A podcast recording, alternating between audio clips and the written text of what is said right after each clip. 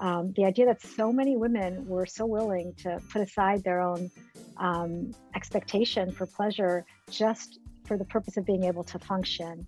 Um, and a lot of the anxiety behind functioning, what I recognized also had to do with social, cultural, and religious messages about being a good wife, a dutiful wife, an available wife to prevent uh, to prevent sin. You're listening to Love and Libido with me, your host, Dr. Emily Jamea. The goal of this podcast is to educate and inspire. My hope is that you will learn tools to create connection and cultivate passion, both within yourself and in your relationships. Here's what's coming up on today's episode. Have you ever considered how your upbringing affected the way you feel about your sexuality? If you were brought up in a religious community, there is a good chance you received some pretty specific messages about sex. This is the second episode of a three part mini-series on sex and faith, which I thought would be a great way to open season two of the podcast. While faith isn't the focus of this whole podcast, it is something that impacts the way so many people feel about their sexuality.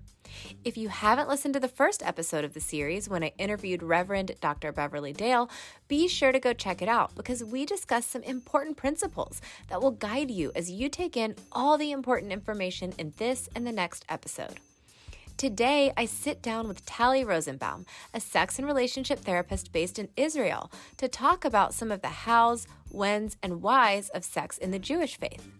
By the way, if you have a story about how religion affected the way you feel about your sexuality, I want to hear about it. As much as we learn from other experts, nothing makes us feel more connected than hearing from our peers. Visit loveandlibido.com to share your story. I'll compile them together and air them on an upcoming episode. If you have a general sex or relationship question, you can submit that too by visiting loveandlibido.com. I'm launching a Q&A segment and I couldn't be more excited. Okay, let's get started on today's episode. Okay, welcome everybody to the Love and Libido podcast.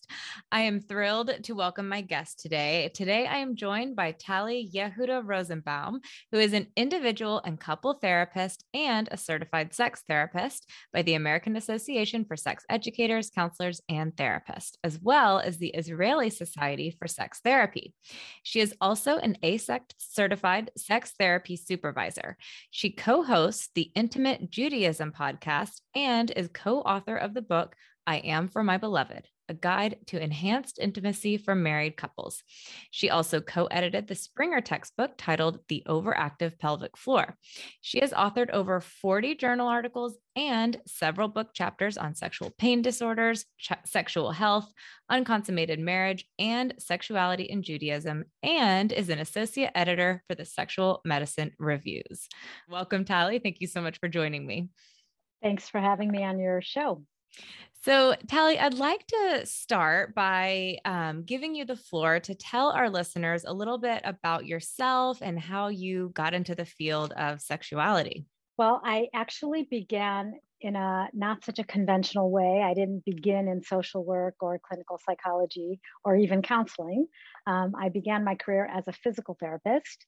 And I worked as a physical therapist for many years, um, specializing in treating sexual pain and pelvic pain disorders.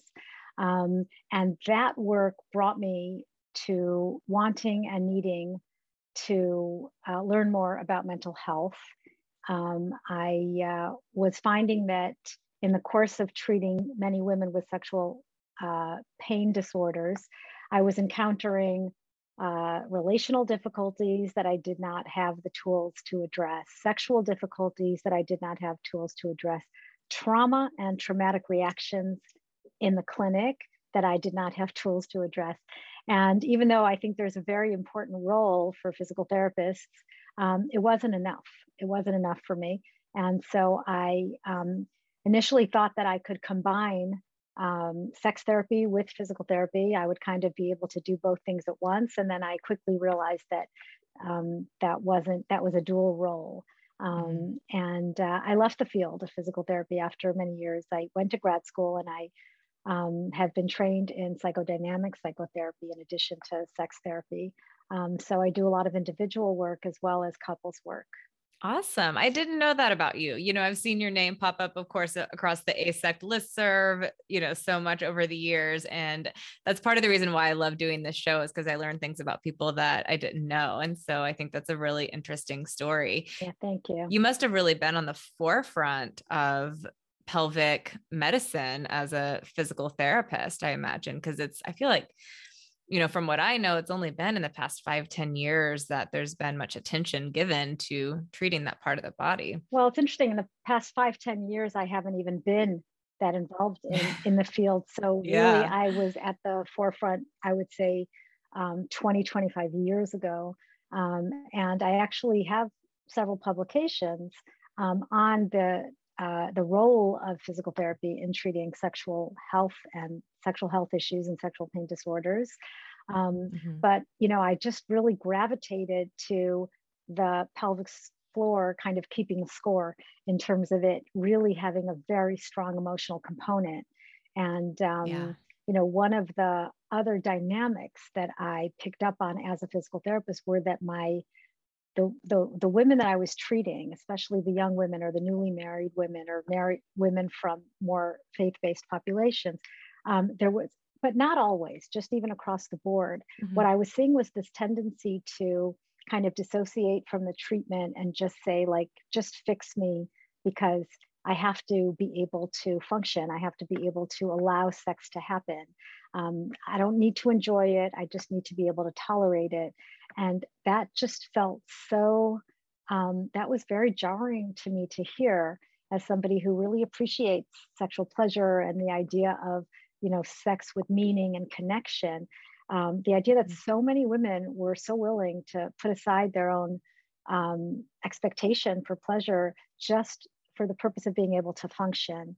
Um, and a lot of the anxiety behind functioning, what I recognized also had to do with social, cultural, and religious messages about being a good wife, a dutiful wife, an available wife to prevent mm-hmm. uh, to prevent sin. So, a lot of my interest is also, um, you know, if we look at the biopsychosocial model. So I do have some background regarding the biology, um, but I'm far more fascinated at this point exploring both the psychological but also very much the sociological aspects and not just of sexual yeah. pain but of all sorts of what we see clinically. Yeah totally. And at that time Tali were you practicing in israel um, yeah, yeah. I, I I've been living in Israel for about uh, 26 years. Okay. Okay. Um, so I did I did begin my I went to Northwestern in Chicago, so I did begin my career in Chicago, but um, I shortly after that, after about 10 years, moved to Israel and opened to practice in women's health physical therapy. And then after I would say about 10 years in that, uh, decided to shift gears and uh, study uh, study for a master's in counseling and go into mental health. Awesome. So it's sounding like I'm, and I'm assuming that a lot of the women who you were treating were women who had internalized this belief that sex and pleasure should really be separate and that pleasure wasn't an important aspect or component of their sexuality, but their bodies were sending a different message. And yeah, yeah. Yeah. And these women, I'm assuming, were women with really strong religious beliefs about sexuality. Yeah, I don't think that anybody was um, anti pleasure. I think that ideally, um, you know, ideally, pleasure is very valued. But I think that the anxiety over function um, was uh, playing a greater role um, okay. to the, you know, to the extent that pleasure was taking a back seat. And you know, and and and with that, I felt that I needed to try and understand more. Mm-hmm.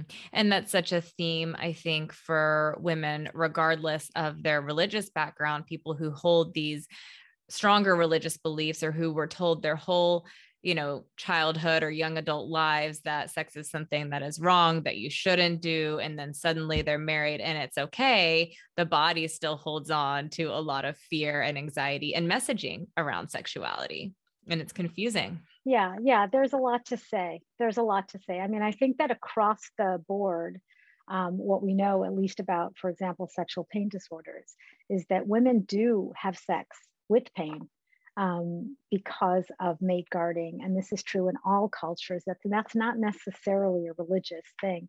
Um, but when we do talk about uh, the, um, the values of, uh, of uh, avoidance of or the prohibition of premarital sex, and then the sort of expectation of postmarital sex as a source of cognitive dissonance, I think that that's something that uh, we certainly, sex therapists who do deal with at least the more orthodox segment um, of the population, we're talking about couples who really don't have any physical contact before marriage, and then they are expected to consummate the marriage um, shortly on the wedding night or shortly after. And so that introduces a whole um, set of uh, potential challenges not only with physical intimacy, but also with the establishment of and growth of and development of emotional intimacy, which often has not yet had an opportunity to take place. Right. Can you explain that phrase cognitive dissonance to people who might not know what that means?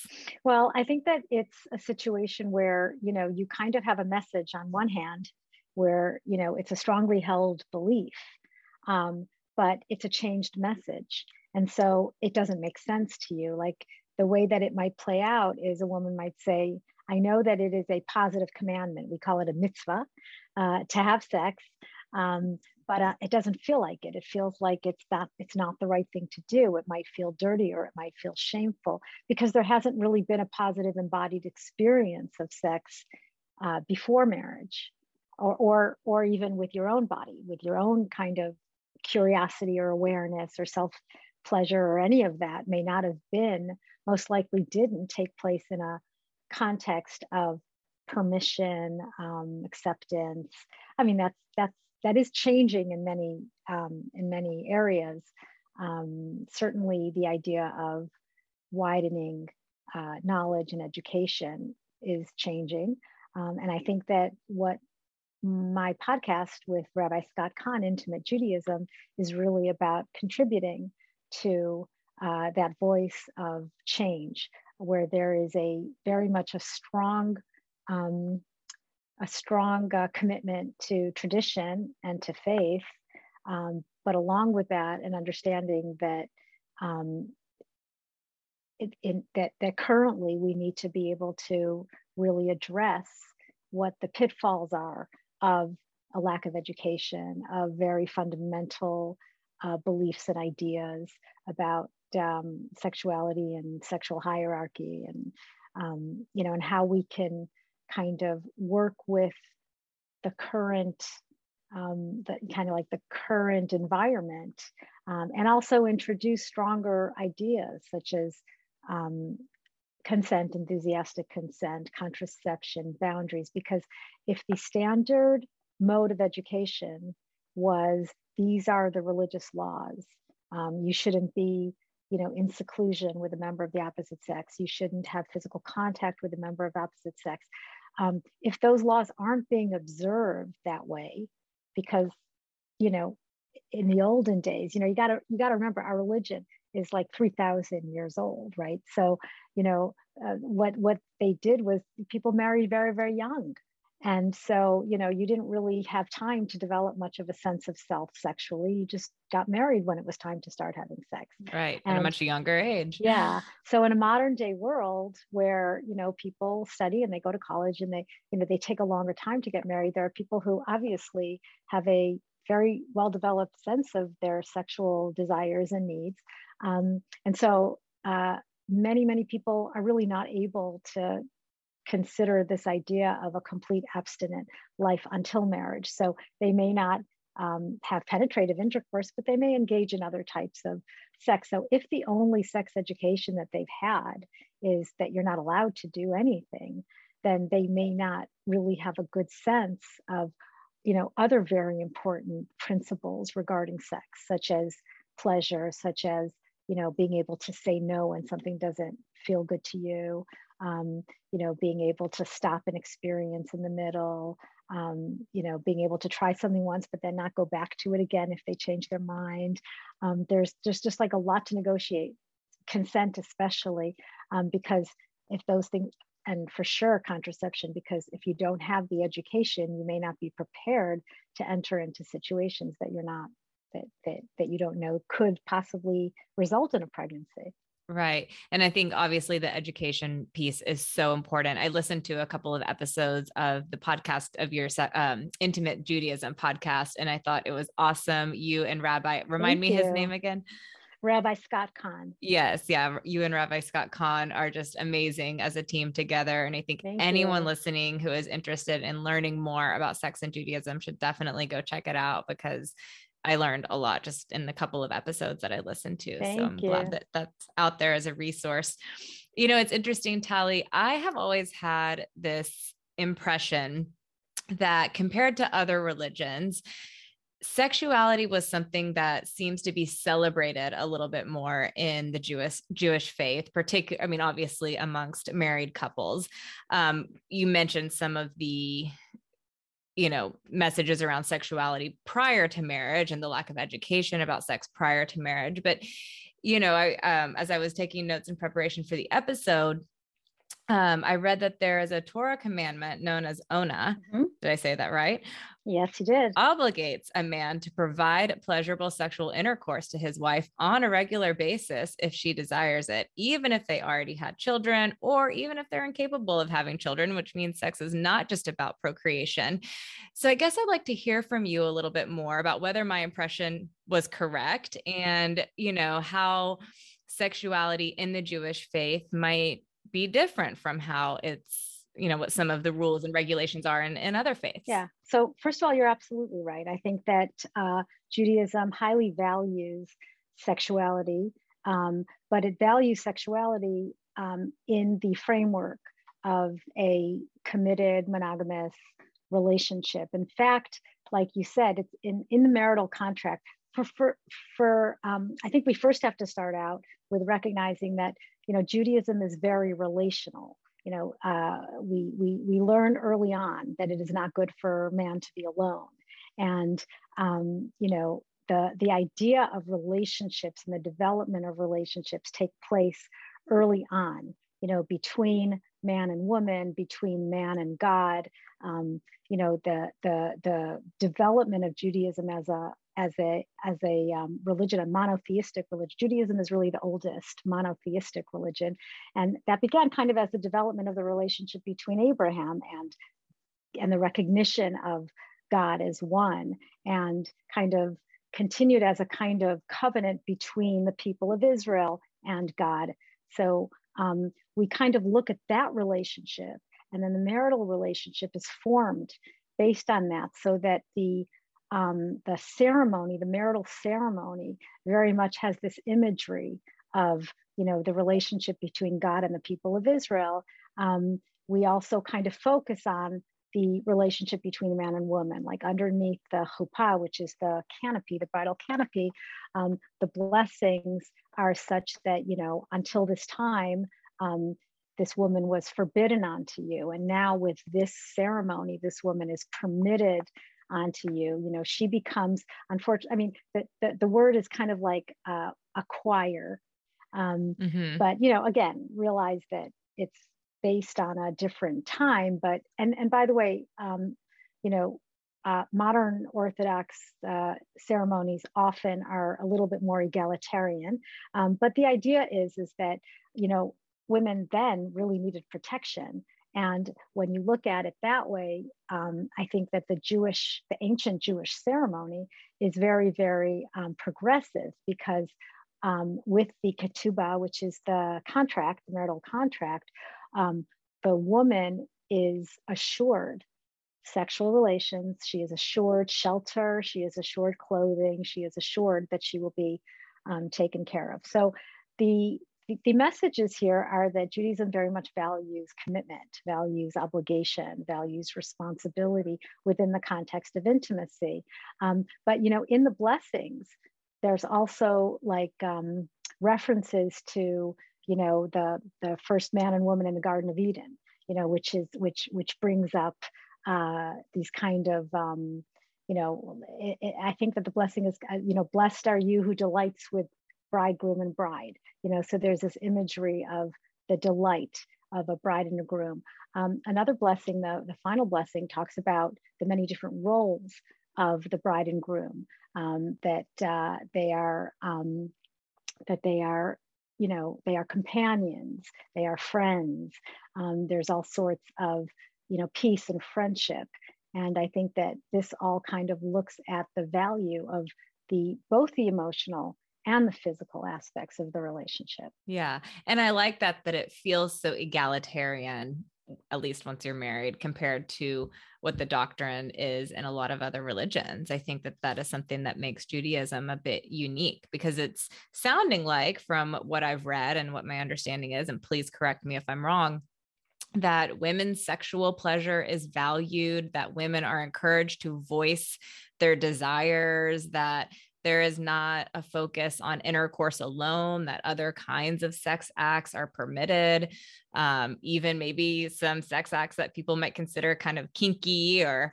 outside the box. I mean, can you speak to that a little bit? Well, I think that um, there are, uh, you know, there are several sources, and most of the sources point to um, a a married couple being able to do whatever they want to do together.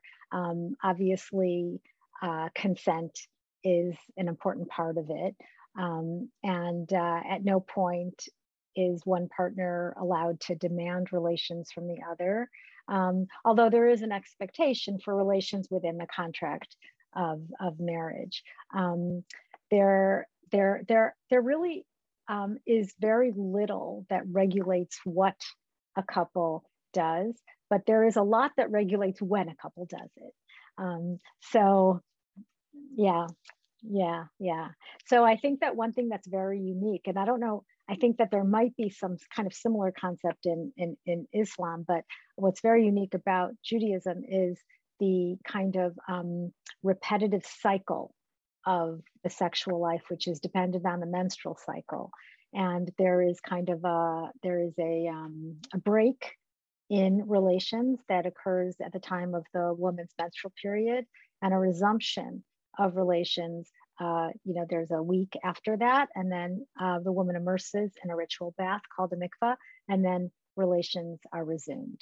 Um, so i think that you know when we look at what's kind of unique about uh, sex in judaism i would say that there are, there are three basic principles um, that that uh, that that I would say um, illustrate a Jewish marriage, and that is first of all the idea of sanctity and exclusivity. That's very highly valued. Um, and then there's the idea of you know what we call um, you know I don't really have a, a, a better name for it in Hebrew. It's called Taharat HaMishpacha, which is family purity laws. Um, and these are the laws around um, the separation and then the renewal after the um, immersion in the mikvah. And then I, I, think that finally, what I would say is that there's the idea of need of the idea of modesty.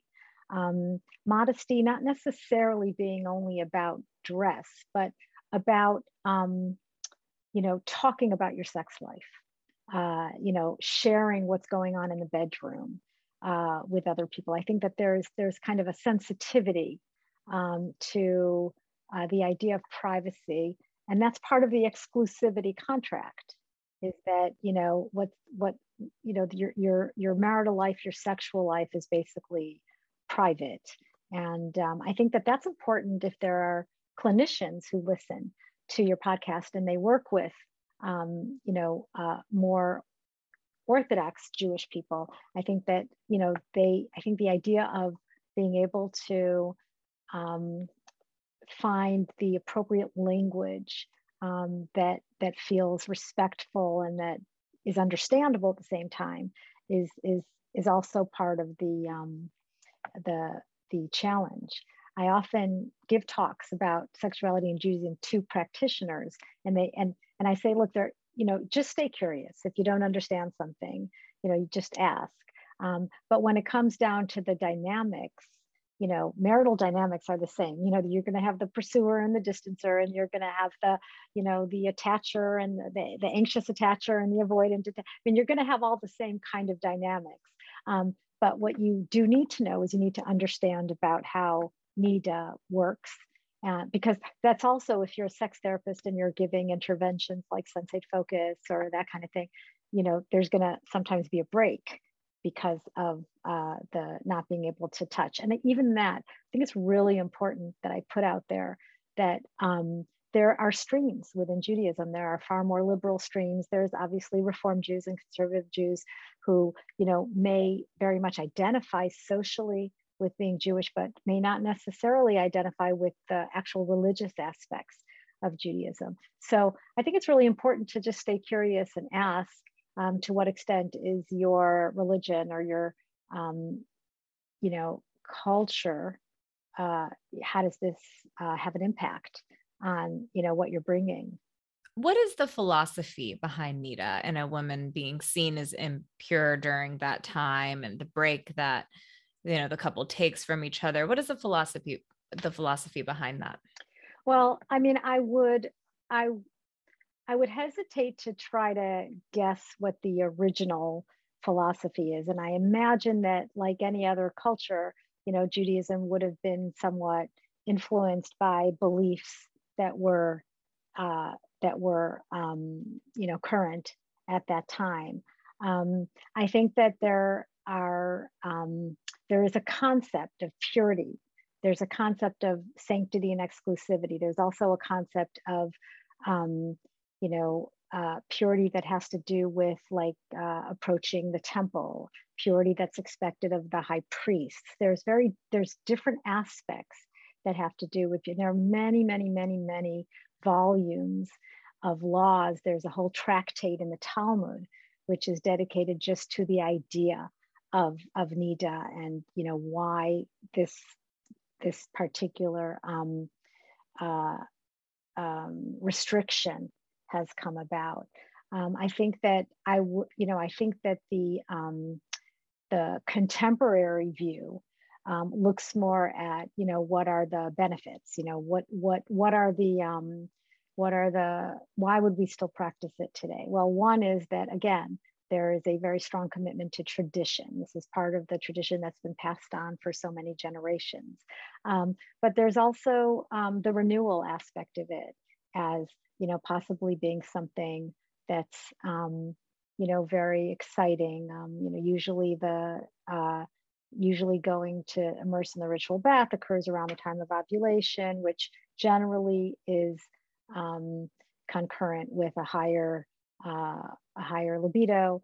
Um, so, you know, there's certainly a lot to say about it from a positive aspect, but I think that I would not be completely honest. I didn't also acknowledge that these laws also bring with them no small amount of challenges. They're not so easy for couples to keep.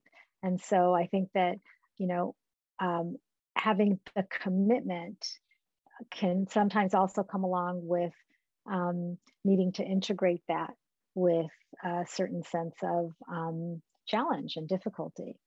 Yeah, I can imagine I can imagine that a woman who really loves sex would potentially look forward to menopause when she do they I guess not have to observe Nida after? Right once you're in menopause you don't but uh, but there are you know there are many women who kind of work around it. Um, you know you can use continual birth control pills you can put in a Mirena. I mean there are ways hormonally to avoid um, you know for women who really don't like the yeah. And then there are women who are pregnant or nursing a lot you know and so they can avoid it that way. Um, but uh, you know i think that it's it's we don't really have hard data on you know how many women love it and how many you know couples suffer. I mean I, I obviously i see clinical samples of more women who have some difficulties with it. Um, but i'm sure that there are many women many couples for whom it works out just fine so um, look, it's just one of those things that, um, and again, even the practice of it, there's a spectrum of practice. There are women who, you know, their only practices that they go to immerse in the ritual bath. There are other couples that um, are very, very, um, they're, they, they keep the laws, um, you know, in a, are very adherent to the um, restrictions against any physical contact during that period. That maybe like the break. And I can see the philosophy too that perhaps a little distance makes the heart grow fonder. Um, Tali, what what trends would you would you say you're seeing these days around Jewish youth, especially as so much is changing about our understanding really in, in, every domain of sexuality whether that's related to orientation or gender norms what what kinds of issues are younger generations bringing into you? Well first of all you know everything that happens in society at large you know eventually gets to all traditional populations.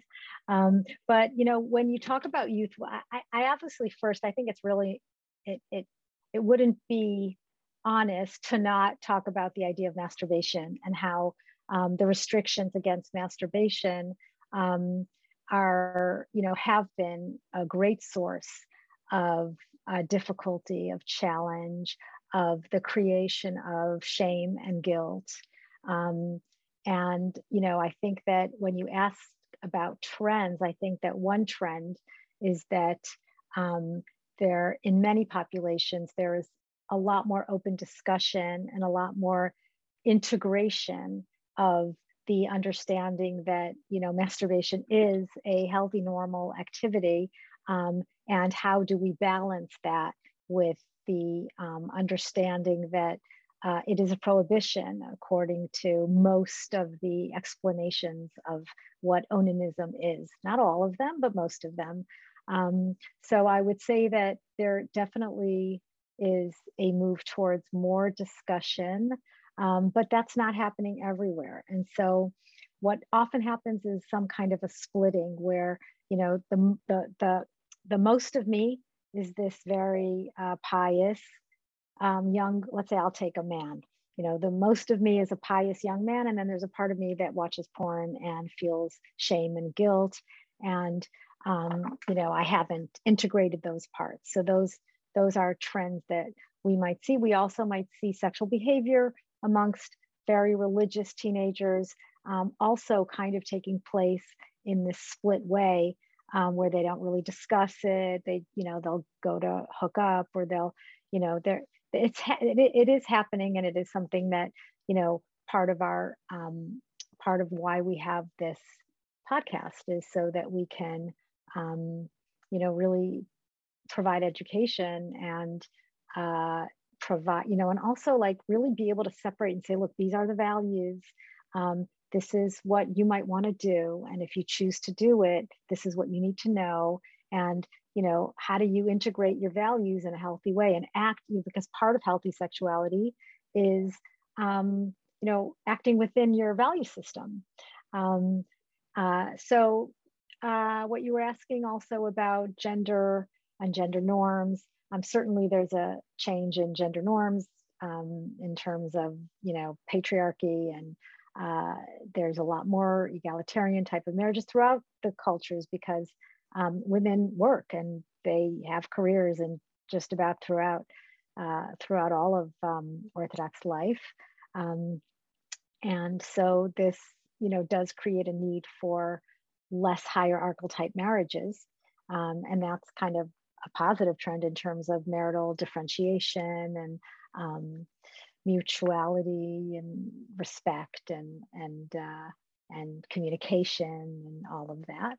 Um, so there, that's really just a handful of issues. I mean, there's just there's always a lot to talk about. What advice do you give to people who are struggling with that splitting that you're describing? Because that is something I too see of people who from people who come from more prohibitive religious backgrounds. Like I'm thinking in particular of a couple clients I've come through who are of the Mormon faith, where they had these like pretty wild and crazy non intercourse based sex lives prior to getting married. And then they get married and everything shuts down. And I'm sure you see similar trends in your couples. And so I'm just curious what advice you would give to someone who is struggling with the you know reconnection of all of those parts because i think it's so important you, you can't separate your individuality from your sexuality and so if there are aspects of your individuality that are frozen or split from the rest of your sense of self you're not bringing everything you are into a sexual encounter which can you know make it a dissatisfying experience and create a lot of tension and anxiety and other issues Right. And you know what you're talking about, by the way, I don't know if this is true in the Mormon faith, and it probably is, um, or also in Christian purity culture. I think that there is a greater tendency to refer to this acting out sexual behavior, the splitting behavior that we see, as sex addiction. So you'll see a far higher um, tendency to label um, kind of uh, out of control sexual behaviors as out of control. First of all, you know, objectively, they might not be considered um, out of control. Um, but you know, if you, even if like you're masturbating twice a week, that that could be already be labeled as an addiction. Um, oh yeah, I've had people come in who self-identify as being a sex addict because they're engaging in sexual behaviors that I think are completely normal, not at all compulsive. These are value judgments, but what's behind a lot of the splitting that you talk about is shame. You know, we hide. It's a defense against against guilt and shame is the hiding, the splitting. And so, you know, what you're talking about, how do you avoid that? and how do you create a more integrated self i mean that requires a lot of self-compassion and that requires being able to you know identify and heal the wounded parts of you um, to become a more authentic whole person um, and uh, you know that's a journey that's work and a lot of times you know therapy is necessary i think that you know um, often people get sent off to 12 steps or these kind of programs but they're not necessarily tailored to you know your individual um, uh, history and what your wounds were and why you became the way you became. Um, so you know i think that a good therapy process is often what is helpful um, for getting to the point of being able to integrate the different parts of yourself in a healthy way which also values your morality and your belief system and eh, you know so that you don't have to choose. I think that that's another issue is whether it's um, homosexuality or um, you know having uh, dealing with um, a kind of an orientation or um, a an issue that doesn't seem to be compatible with being a religious Jew in the past you would have to just say okay well i have to choose one identity that is so dear to me or choose another identity that is so dear to me. So one of the changes now too that's is is that you know we have uh, youth gay youth that are not willing to say why should i have to lose my identity as an observant religious jew um, because i identify as gay or as trans or as you know whatever it is um, that i am in my authentic self um, it's not easy i don't mean to you know i'm not going to lie it's not easy but i think that that there's um, that that there's a lot more room for integration. So Tali, I know that Jewish text prohibits homosexuality, but what is it like to be gay in Israel these days? Oh, in Israel, Israel is Israel Israel as a as a democracy as a state is um, you know, hum, is a very gay friendly okay. country. um, yes. So uh, homosexuality in Israel is not at all illegal. Um, you know, we do have some, thank God, we do have some separation of church and state. Um, so yeah, it's a very gay friendly country with a lot of, you know, with huge gay parade in Tel Aviv and a gay parade in Jerusalem and uh, you know you're not allowed to discriminate gays in the army like it's very very progressive in that way um, certainly in the secular culture. As far as Jewish law goes, there's a very specific um, prohibition against uh, um, male anal intercourse. It's a specific prohibition against an act. Um, it is not a prohibition against, you know, an orientation. Um, so, right. And I find that interesting because there's really nothing written that speaks to same sex female couples, right? Right there's there's very little there's a reference to it somewhere about women who like to kind of cuddle together um, and uh, that's kind of looked at with a raised eyebrow at the most um, but there really isn't uh, you know i mean i'm sure that any rabbi listening to me would be happy to call up and say you are mistaken miss tali rosenbaum you know there there's there's a definite prohibition against that. Um, but I definitely believe that even they would agree that it's less so of a prohibition than for men. Mm-hmm. And that's interesting. I saw as I was browsing your podcast that, and I didn't have a chance to listen to this episode, but you had an episode um, about the perception of the show, the Netflix show, My Unorthodox Life. And I watched that series, and personally, I was very entertained and thought it was great.